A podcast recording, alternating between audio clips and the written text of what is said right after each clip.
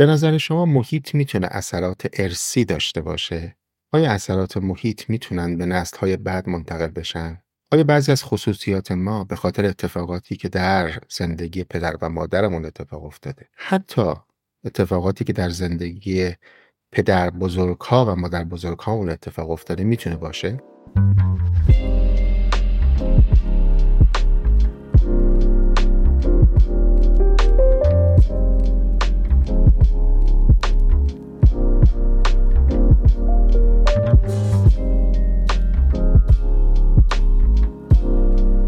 برای اینکه پاسخ این سوال بدم اجازه بدیم با هم برگردیم به زمستان سال 1944 وقتی که کارگران راه آهن در هلند سعی کردند با یک کار گروهی جلوی پیروزی سربازان آلمانی رو بگیرند. اعتصابی که اونا کرده بودند قرار بود جلوگیری بکنه از انتقال سربازان آلمانی و این جلوگیری باعث بشه که آلمان ها نتونن در جنگ پیروز بشن. هرچند که این اتفاق نیفتاد ولی اتفاقاتی که بعد از این واقعه ایجاد شد خیلی تاثیر گذاشتش در علم. وقتی آلمان ها متوجه شدند که چه نقشه ای کارگرای هلندی دارن مناطقی که مردم در آنجا اعتصاب کرده بودند را محاصره کردند جلوی رسیدن آزوغه را به اون مناطق گرفتند و اون مناطق دچار قحطی شد.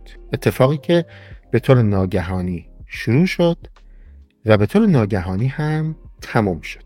به نظر نمی رسید که پس از تمام شدن این اتفاق بتونه تأثیری روی علم هم بذاره. ولی تحقیقاتی که سالهای سال بعد یکی از دانشمندان انجام داد خیلی موثر بودش در پیشرفت علمی که به اون علم اپیژنتیک میگیم.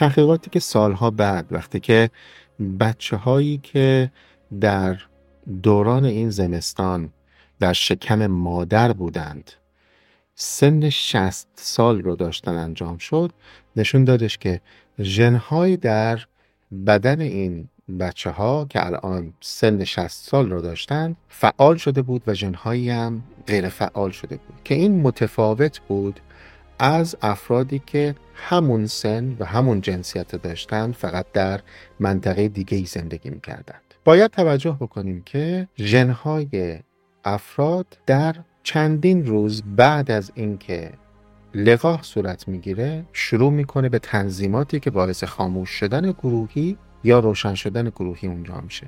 گاهی وقتا هم ژنها به تنهایی روشن یا خاموش میشن.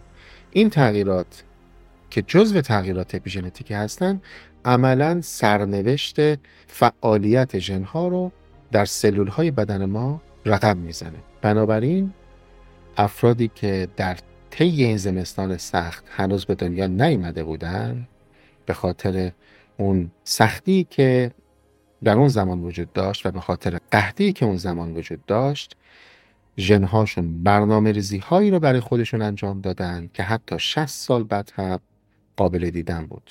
این بچه ها که الان بزرگ سالانی 60 ساله بودند به عنوان مثال ژنهایی رو در خودشون نشون می‌دادن که فعال شدن.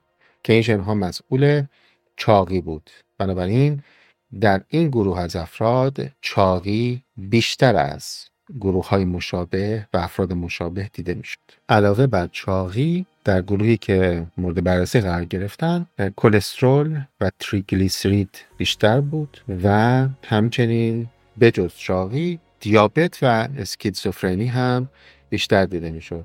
این تحقیق عملا یک دلیل دیگری بود برای اینکه چطور عوامل محیطی مخصوصا عواملی که تروما ایجاد می‌کنن می‌تونن نقش خودشون رو بر روی ژنتیک بزنن و به عبارت دیگه بر روی ژنتیک زخمی رو ایجاد بکنن که این زخم حتی بتونه سالهای سال ادامه پیدا بکنه و الان می‌دونیم که به نسلهای بعد هم منتقل بشه. به طور اختصاصی تر این تحقیق که توسط محققین دانشگاه کلمبیا، هاروارد و لیدن انجام شد نشون دادش که یک ژن حدود 13 درصد از علل و ارتباط بین قحطی که جنین در زمان بارداری تحمل می‌کنه و وزن زیاد فرد در سن 60 سالگی رو توضیح میده. این ژن به علاوه 6 تا ژن دیگه که در اونها هم تغییراتی پیدا شد در کل بیشتر از 80 درصد موارد اختلالاتی که ارتباط داشت با وزن زیاد رو توضیح می‌دادن در این جمعیت. تغییراتی که در این ژن ها پیدا کرده بودند تغییراتی بودش که در کده های این ژن ها دیده نمی‌شد. شاید پیش خودتون فکر کنین چه تغییری می‌تونه انقدر طولانی مدت ادامه پیدا بکنه. مگه به جز تغییرات ژنتیکی که می‌تونن حتی نسل ها ادامه پیدا بکنن تغییر دیگه هم داریم که بتونه به این صورت حک گذاری بکنه زخمی رو ایجاد بکنه. که در طول زندگی ادامه پیدا بکنه. حقیقتش این هستش که به جز کدهای ژنتیکی که ما داریم اثرات دیگه یا تغییرات دیگه هم وجود دارن که اینها هم تاثیر می‌ذارن بر روی کدهای ژنتیکی ما و به این تغییرات ما تغییرات اپیژنتیکی میگیم. از این بین و اون چیزی که تو این تحقیق بررسی شده بود در ارتباط بود با یک گروه متیل که یکی از تغییراتی هستش که بر روی دی ای ایجاد میشه و می‌تونه تاثیرات اپیژنتیکی داشته باشه بر روی ژن ها اگه می‌خواین اطلاعات بیشتری داشته باشیم و بفهمیم که این تغییرات اپیژنتیکی که بهتون میگم چه مفهومی داره و این گروه متیل چی هستش که انقدر موثر هستش با من همراه باشین که در طول این اپیزود به طور ساده و نسبتا آمیانه با هم بررسی بکنیم که تاثیرات اپیژنتیکی چی هستند و چطور ایجاد میشه.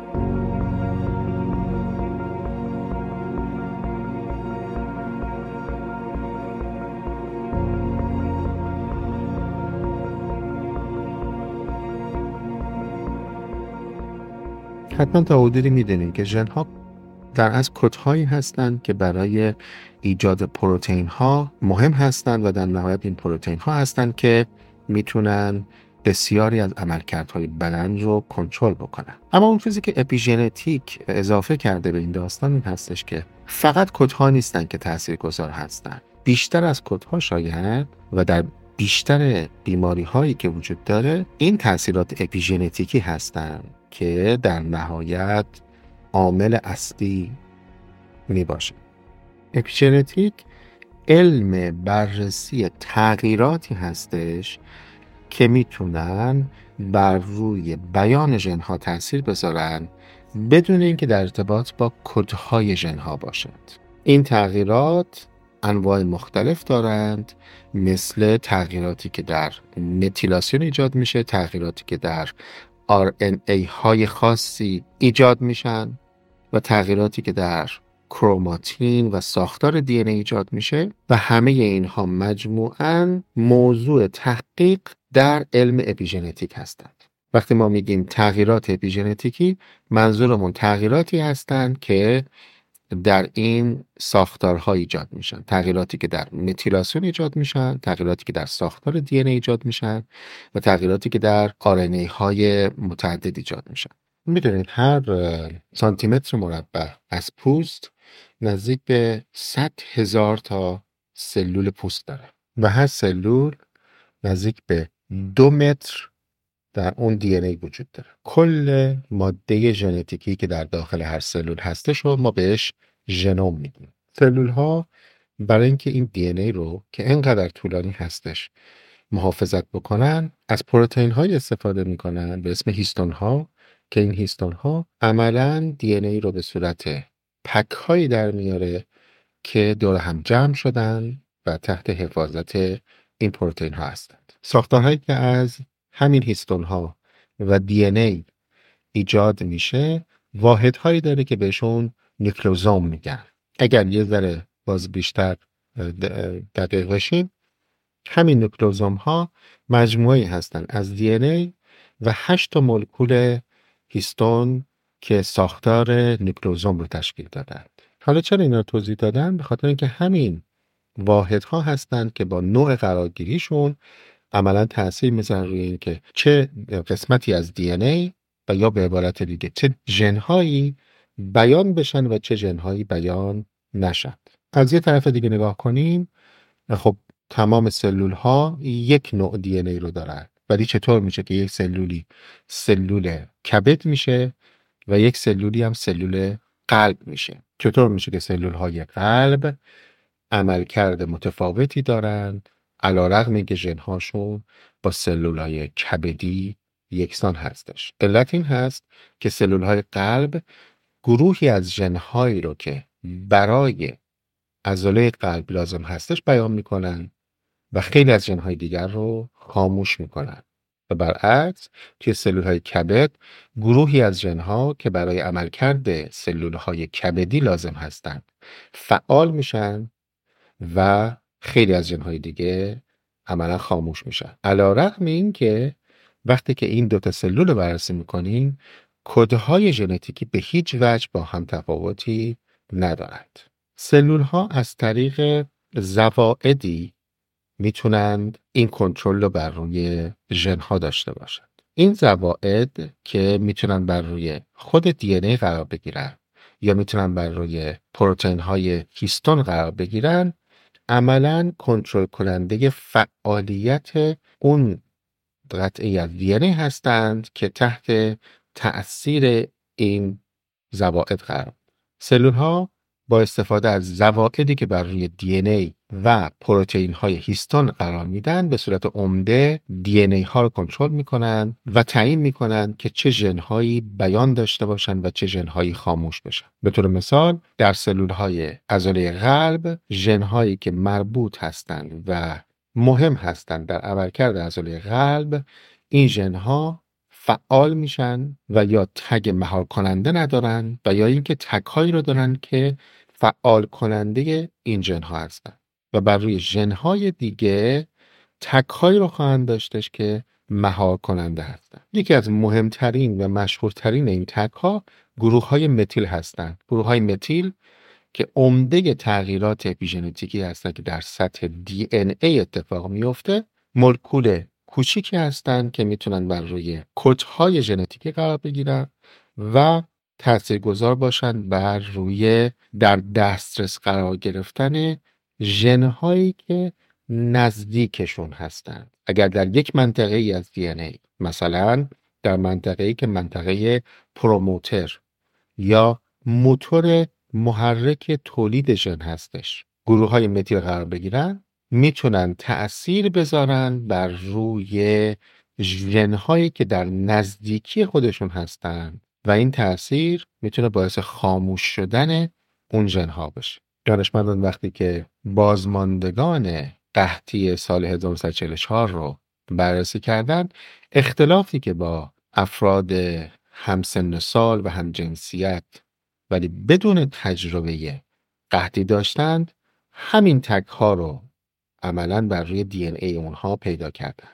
و اون هفت ژن معروفی که بهتون گفتم درشون زخم های وجود داشت که این زخم ها همین گروه های متیل بودن که در ناحیه موتور یا به عبارت دیگه پروموتور این ژنها قرار می گرفتن و جلوگیری می کردن از فعالیت ژنهایی که در ارتباط با متابولیسم بدن بودن و یا اینکه ژنهایی رو که در ارتباط با سوخت ساز بودن به صورتی تغییر می‌دادند که بیان اونها عملا باعث بیماری هایی مثل چاقی یا آلزایمر یا دیابت میشه اگه یه مقدار بیشتر عمیق بشیم اتفاقی که در اصل میفته این هستش که گروه های متیل در سطح دی ای در مناطقی قرار می‌گیرند و مناطقی رو پوشش میدن که بهشون جزیره های CPG میگن. CPG عملا کدهای دوتایی هستند که از سایتوزین و گوانین تشکیل داده شدن که بهشون میگن CPG و وقتی که قسمت هایی از ژنها که معمولا در ناحیه پروموتر هستند تعداد زیادی و غیر معمولی از اینها رو داشته باشه نشون دهنده جزایری هستند که بهشون جزایر CPG میگن. این جزایر CPG دیده شده که خیلی تاثیر دارن روی فعالیت ژنهایی که در کنارشون و در نزدیکیشون هستند و به صورت مجموعه ای از کدهای دوتایی C و G هستند. دیده شده که اگر گروه های متیل و این تک ها و این زوایا بر روی دی ای در این نقاط قرار بگیرن می‌تونن ژنی رو که در نزدیکی این جزایر هستن هم تحت تاثیر قرار بدن و اون ژنها رو عمدتا باعث میشن که خاموش بشن. همونطور که گفتم معمولا ژنها به صورت گروهی و با یک نظم مشخصی ارکستره میشن و با همدیگه فعال میشن. یا خاموش میشن این نظم و این هماهنگی تحت تاثیر برنامه هستش که این برنامه از زمان جنینی شروع می‌کنه به فعال شدن یا غیر فعال شدن. بنابراین تغییرات اپیژنتیکی تغییراتی هستند که در سنهای بسیار پایین وقتی که جنین چند تا سلول داره شروع می‌کنن به حک شدن و مشخص شدن. آیا این تغییرات اپیژنتیکی در موردش صحبت کردیم تغییراتی هستند که مختص انسان هستند؟ خیر. این تغییرات قبل از اینکه در انسان دیده بشن در حیوانات و گیاهان دیده شده بود. تحقیقی که در سال 2003 توسط دو محقق شناخته شده پروفسور زایف و پروفسور مینه انجام شد در دانشگاه مگیل کانادا نشون دادش که موشهایی که در بچگیشون بیشتر مورد مهر و محبت یا لیستده شدن توسط مادرشون بودن اینها در بزرگسالیشون آرومتر بودن و به عبارت دیگه زندگی خوشحالتری داشتن. خب تا اینجا چیز جدیدی وجود نداشت. ولی نکته ای که مورد توجه قرار گرفتش به این صورت بودش که این تغییرات رو این محققین بررسی کردن و پیدا کردن. این تغییرات تغییراتی بودن که در سلول های مغز و به صورت اپیژنتیکی ایجاد شده بودن. تغییراتی که این دانشمندان پیدا کردن این بودش که موشهایی که بیشتر مورد توجه مادرانشون بودن عملا در گیرنده های گلوکوکورتیکوید تغییرات شیمیایی رو نشون می‌دادن که تأثیر میذاشت بر روی میزان ترشح هورمون استرس که باید از غده آدرنال این موشها ایجاد می‌شد.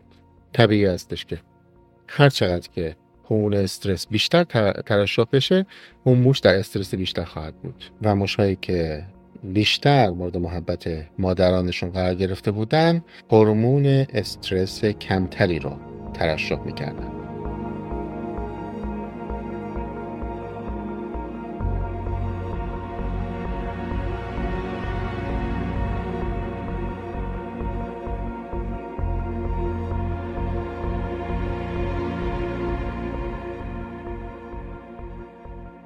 خب این دانشمندان برای اینکه تحقیقشون کاملتر باشه عملا موشها را به گروه های متعددی تقسیم کردن که مطمئن بشن که این تغییراتی که می‌بینن تغییرات واقعی هستش. گروهی از این موشها در تماس با مادران بیولوژیک خودشون بودند که بهشون مهر محبت می‌کردن.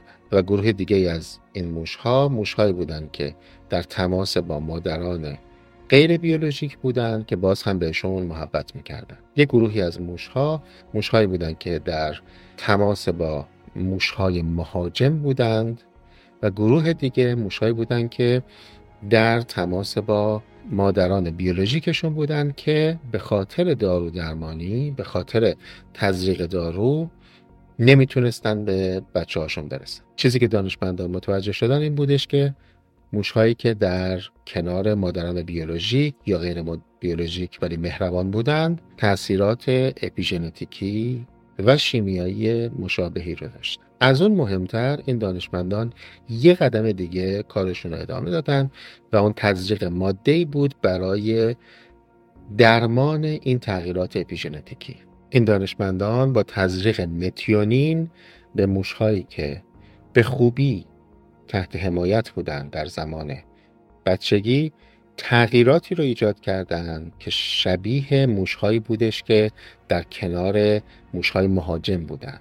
در قسمتی از دیگه از تحقیق تونستن با تغییرات ژنتیکی که در ژنها و بیان ژنها ایجاد کردند عملا موشهایی رو که استرس زیادی داشتن و در زمان نوزادی در کنار موشهای مهاجم بودن تبدیل کنن به موشهایی که خیلی آرام بودن و اون تغییرات اپیژنتیکی که در مغزهای اونا بودش رو کاملا برعکس کنن.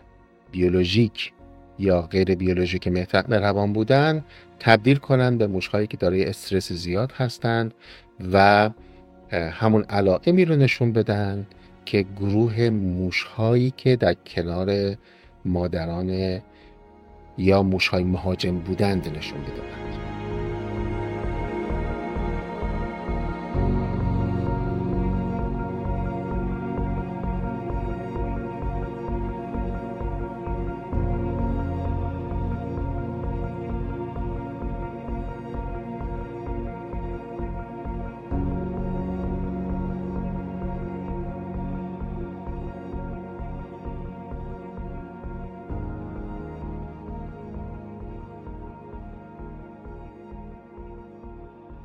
پس شاید بتونیم بگیم که اپیژنتیک یه نوع برنامه هستش برای سلامت و یا بیماری. و این برنامه سلامتی یا بیماری از نسلهای قبل به ما به ارث رسیده و طبیعتا برنامه اپیژنتیکی ما یا برنامه سلامت و بیماری ما مخلوط و مجموعه هستش از برنامه هایی که در نسل های قبلی وجود داشت. اینکه چه قسمت هایش ارث رسیده و چه قسمت هایش میشه گفت میکس شده این دست ما نیستش و فهمیدنش هم شاید خیلی سخت باشه. ولی به طور کلی در اصل شاید بشه اینجوری تغییرات اپیژنتیکی رو یه نوع دیگه تعریف کرد. خب دونستن این که این برنامه ها می‌تونن به نسل های بعد منتقل بشن و یا اینکه در طول زندگی یک فرد وجود داشته باشن عملا می‌تونه آگاهی رو ایجاد بکنه که تأثیر گذار باشه برای زندگی افراد. انتخابای درست افراد می‌تونه تأثیر گذار باشه روی سلامت نسل های بعدشون. تغذیه مناسب می‌تونه تأثیر داشته باشه روی وزن و سلامت نسل های بعد. و برعکس طبیعتا تاثیرات منفی هم می‌تونه اثرات بلند مدت داشته باشه. آلودگی هوا می‌تونه تاثیر بذاره روی سلامت نسل های بعد حتی. اما یه نکته جالب دیگه ای هم در مطالبی که من گفتم وجود داشتش و اون این بود که این تغییرات اپیژنتیکی که اتفاقا به صورت برنامه هستن و به ارث می‌رسن قابل تغییر هستن. به عبارت دیگه اگر تغییرات بد باشن قابل اصلاح هستن. قابل اصلاح بودن تغییرات اپیژنتیکی عملا امیدی رو برای درمان خیلی از بیماری ها ایجاد می‌کنه به خاطر اینکه عمده بیماری هایی که در انسان وجود دارن نه به خاطر تغییرات ژنتیکی بلکه به خاطر تغییرات اپیژنتیکی هستند هرچند که معکوس کردن این تغییرات خیلی کار پیچیده ای هستش ولی عملا این تغییرات تغییرات برگشت پذیر حساب میشن.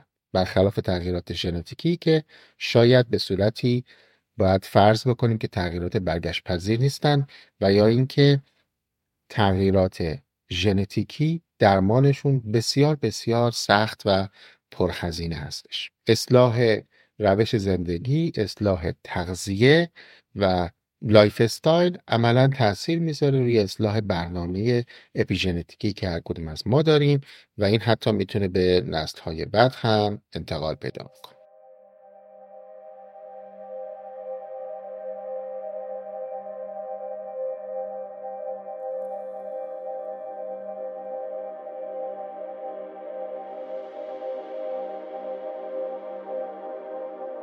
یکی از زمینه هایی که میشه گفت در ارتباط مستقیم با اپیژنتیک هستش و از زمینه های تحقیقاتی بسیار داغ در ژنتیک و در پزشکی حساب میشه مبحث پیری هستش که البته همیشه ذهن محققین رو به خودش مشغول کرده. ولی به خاطر پیشرفت هایی که در علم اپیژنتیک در سالیان اخیر ما داشتیم میشه گفتش که جزو زمینه های تحقیقاتی هستش که خیلی خیلی الان داره روش کار میشه. از طرف دیگه می‌دونیم که کدهای ژنتیکی معمولا در طول زندگی فرد عوض نمیشن. یا اگرم تغییراتی درشون صورت بگیره این تغییرات بسیار بسیار نادر هستش. پس بنابراین پیری تأثیری که داره طبیعتا بر روی برنامه اپیژنتیکی هستش. و از اونجا که اپیژنتیک علمی هست که در ارتباط با تغییراتی تحقیق می‌کنه که این تغییرات برگشت پذیر هستند میشه انتظار داشتش که احتمالا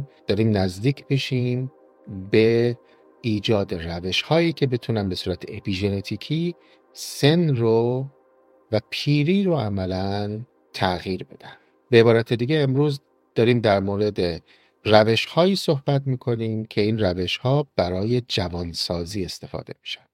البته نه اون جوانسازی که معمولا در کلینیک های زیبایی با اونها ما مواجه هستیم منظور ما از جوانسازی به صورت واقعی جوان کردن سلول ها یا جوان شدن سلول ها و حتی جوان شدن دی ای هست. اگر بخوام یه ذره عمیق‌تر این مطلب رو صحبت کنم عملا باید بگم که دی ای ما در طول زندگیمون سنش افزایش پیدا می‌کنه. این افزایش سن اثر مستقیم می‌ذاره روی سن سلول ها از طرف دیگه اثرات افزایش سن رو ما می‌تونیم بر روی دی ای مطالعه کنیم. البته همونطور که بهتون گفتم اپیژنتیک محدود به دی ای نیستش و می‌تونه مولکول های دیگه ایران در بر بگیره ولی برای ساده شدن صحبتمون من فقط در مورد دی ای صحبت می‌کنم. پس پیر شدن یا افزایش سن اثراتی رو بر روی مولکول دی ای داره که این اثرات دقیقا قابل شناسایی هستش و از اون جالبتر و مهمتر حتی میشه اثراتی که عوامل محیطی بر روی دی ان ای دارن تا حدود زیادی تشخیص داد. به عنوان مثال میشه تشخیص دادش که فردی در طول زندگیش سیگار مصرف کرده در شرایطی بوده که آلودگی وجود داشته؟ آیا در شرایطی بوده که ترومایی بهش وارد شده؟ و آیا در شرایطی زندگی کرده که lifestyle خوبی نبوده؟ مثلا تغذیه مناسبی نداشته. تمام این موارد رو میشه از نظر اپیژنتیکی بررسی کرد. البته باید اینو من تاکید بکنم که لزوما این تغییرات همشون دقیقا مشخص نشده و ما انتظار داریم که روند علم اگر همینطور ادامه پیدا بکنه به سرعت اطلاعات ما و ابزارهای ما برای بررسی چنین تغییراتی خیلی خیلی پیشرفته تر خواهد شد. به عبارت دیگه ما می‌تونیم مشخص بکنیم که یک دی ای در طول زندگیش آیا در شرایط خوب بوده آیا آلودگی بهش رسیده و از همه مهمتر امیدهایی وجود داره که بتونیم این تغییرات رو برگردونیم. چون این تغییرات بر روی اپیژنتیک دی ای قابل بررسی هستند دانشمندان وسوسه شدن که از همین تغییرات استفاده بکنن برای یک معیاری که بشه برای تعیین سن واقعی از اون استفاده کرد. و الان سالهای مدیدی هستش که ساعت اپیژنتیکی در انسان مورد مطالعه قرار گرفته شده و مشخص شده. به عبارت دیگر ما می‌تونیم با بررسی دی ای مشخص بکنیم که فردی که دی ایش رو بررسی کردیم از نظر اپیژنتیکی چه سنی داره. شما حتما در مورد ساعت بیولوژیک شنیدین حتما در مورد تلومر شنیدین ولی حقیقتش این هستش که دقت روش های دیگه. اونقدر کم هستش که میشه گفتش که دقیق ترین ساعت بیولوژیکی که می‌تونه سن واقعی فرد رو مشخص بکنه ساعت اپیژنتیکی هستش. با توجه به اینکه این ساعت بسیار بسیار دقیق هستش می‌تونه مشخص بکنه که فرد آیا سن بیولوژیکش کمتر از سن شناسنامه ای هستش یا بیشتر. در این حال از این توانایی و از این یافته ای که پیدا شده میشه استفاده کردش برای برنامه صحیح زندگی. مثلا میشه فهمید که رژیمی که داریم استفاده می‌کنیم آیا به کمتر شدن سنمون کمک می‌کنه یا نه؟ بله دقیق شنیدین. یعنی به عبارت دیگه الان در مرحله ای هستیم که به راحتی میشه مشخص کردش که با استفاده از چه برنامه زندگی شما می‌تونید سنتون رو کمتر بکنید به عبارت دیگه برنامه های سلامتی که امروز روز برای افراد مشخص میشه برنامه هایی هستند که بتونن سن بیولوژیک فرد رو کمتر کنن و هدف گذاری که افراد می‌کنن برای lifestyle و سلامت زندگیشون بر اساس این هستش که چه lifestyle ی می‌تونه سنشون سال بعد بیشتر کم بکنه و افراد هدف گذاری می‌کنن که در پنج سال آینده سنشون چقدر کمتر بشه. همه اینها با کمک پیشرفت هایی که در اپیژنتیک داشتیم عملا امکان پذیر هستش و مخصوصا این خصوصیت اپیژنتیک که تغییراتی هستند که بسیار مهمن اما در عین حال برگشت پذیرن. خیلی نباید دور از ذهن باشه که در آینده نزدیک افراد بتونن برنامه ریزی بکنن برای اینکه در 60 سالگی در 70 سالگی در 80 سالگی سنی حدود 30 سال 20 سال 30 سال تا 40 سال کمتر داشته باشن و طبیعتا از سلامت دل بخواه خودشون بهرهمند باشن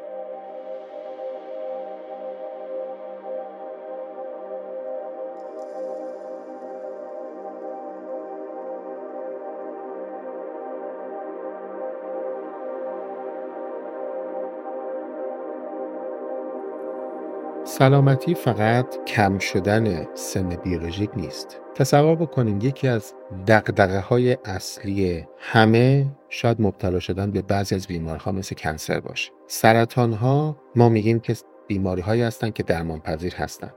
البته اگر زود تشخیص داده بشن مثلا در سرطان پستان ما می‌دونیم که بیماری از ده سال پیش حداقل شروع شده ولی متاسفانه نمی‌تونیم اکثر موارد رو تشخیص بدیم یکی از علتهای این داستان این هستش که علائم یا مارکرها یا به عبارت دیگه بیومارکرهای اختصاصی نداریم که این سرطانها رو تشخیص بدن. البته این که میگم نداریم شاید دیگه ترم درستی نیستش. به خاطر اینکه از سالها قبل تست های ایجاد شده که می‌تونن با یک خونگیری پنجاه تا سرطان متعدد رو تشخیص بدن. البته نه.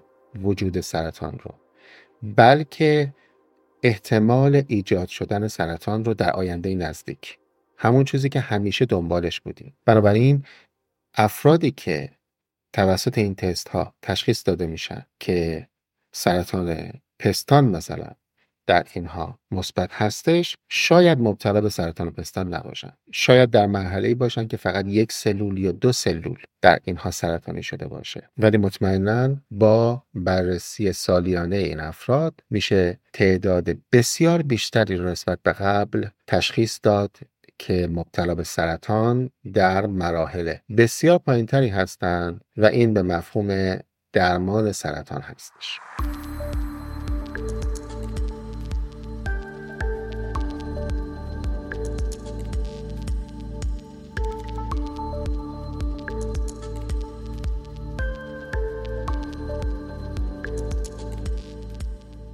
بررسی نزدیک به 25 هزار سکانس ژنتیکی افراد مختلف به من نشون داده که خیلی از تغییراتی که در سرطان ها ما می‌بینیم این تغییرات تغییرات ژنتیکی نیستند بلکه تغییرات اپیژنتیکی هستند که به علت پیشرفت هایی که در اپیژنتیک امروز روز وجود داره عملا قابل تشخیص خواهند بود. در سالها قبل از اینکه به صورت بالینی سرطان در فرد قابل تشخیص باشه. پس دوباره برمیگردیم به همون جمله معروفی که من گفتم که سرطان قابل درمان هستش به شرطی که زود تشخیص داده بشه. و کلید تشخیص زودرس سرطان احتمال خیلی قوی باید از طریق بررسی های باشه.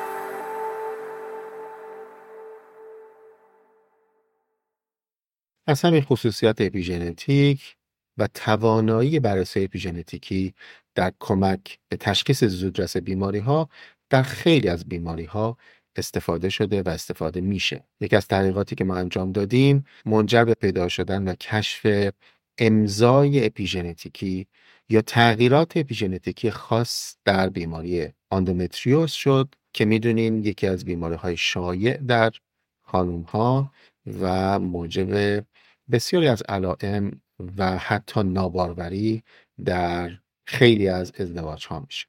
از همین خصوصیت و توانایی اپیژنتیک استفاده شده در کمک به پزشکان برای تصمیم گیری در انتخاب بهترین روش درمانی در جراحی ها در بعضی از جراحی ها های اپیژنتیکی مشخص شده که می‌تونه کمک بکنه که بفهمیم در هر بیماری چه روش جراحی می‌تونه عوارض کمتری رو داشته باشه؟ مطمئنا باید منتظر باشیم که در آینده نه چندان دور همین تغییرات اپیژنتیکی و کمک هایی که به تشخیص و درمان می‌کنه خواهد تونست علم پزشکی رو متحول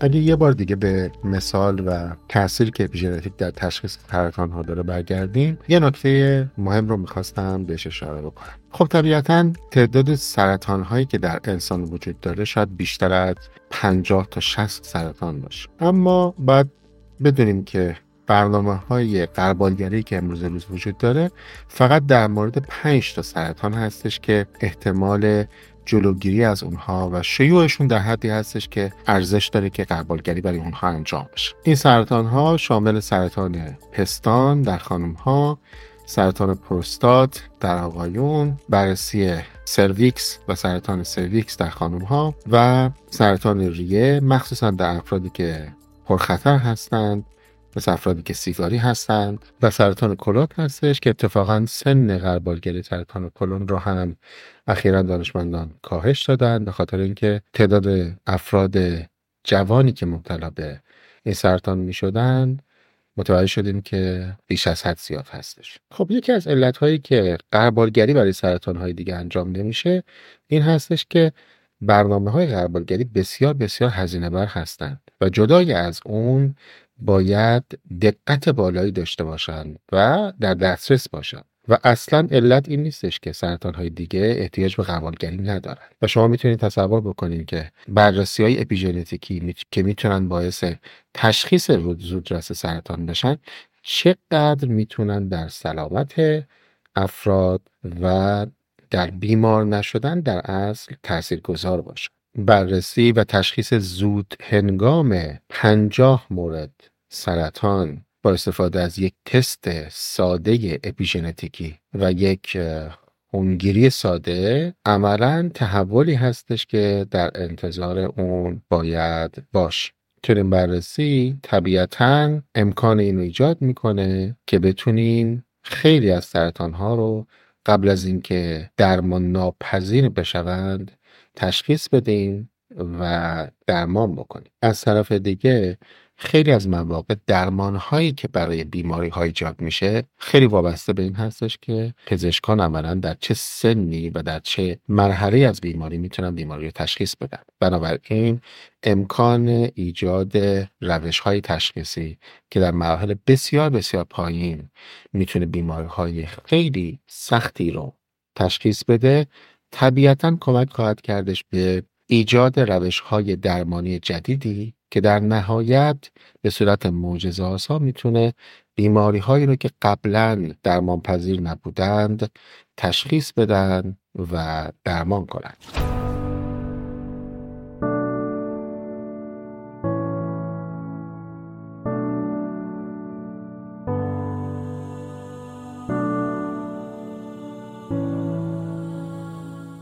مطمئن هستم که تا الان متوجه شدین که اپیژنتیک یعنی چی و چطور عوامل محیطی می‌تونن در زندگی خودمون و نسل‌های بعد تاثیرگذار باشن. چطوری نوع زندگی ما غذایی که استفاده می‌کنیم خلق و خوی ما و اتفاقاتی که در زندگیمون میفته می‌تونه در طولانی مدت در زندگی خودمون و در نسل های بعدی تاثیرگذار باشه و حتما این می‌تونه به ما کمک بکنه در انتخاب هایی که بیشتر مسئولیت پذیر هستند و سالمتر هستند. من دکتر مرتضی نورزینی ها هستم فوق تخصص ژنتیک پزشکی. میزبان شما در پادکست ژین جرنی. اگر علاقه من به مباحث ژنتیک هستین ازتون دعوت می‌کنم که به اپیزودهای آینده این پادکست هم سری بزنید.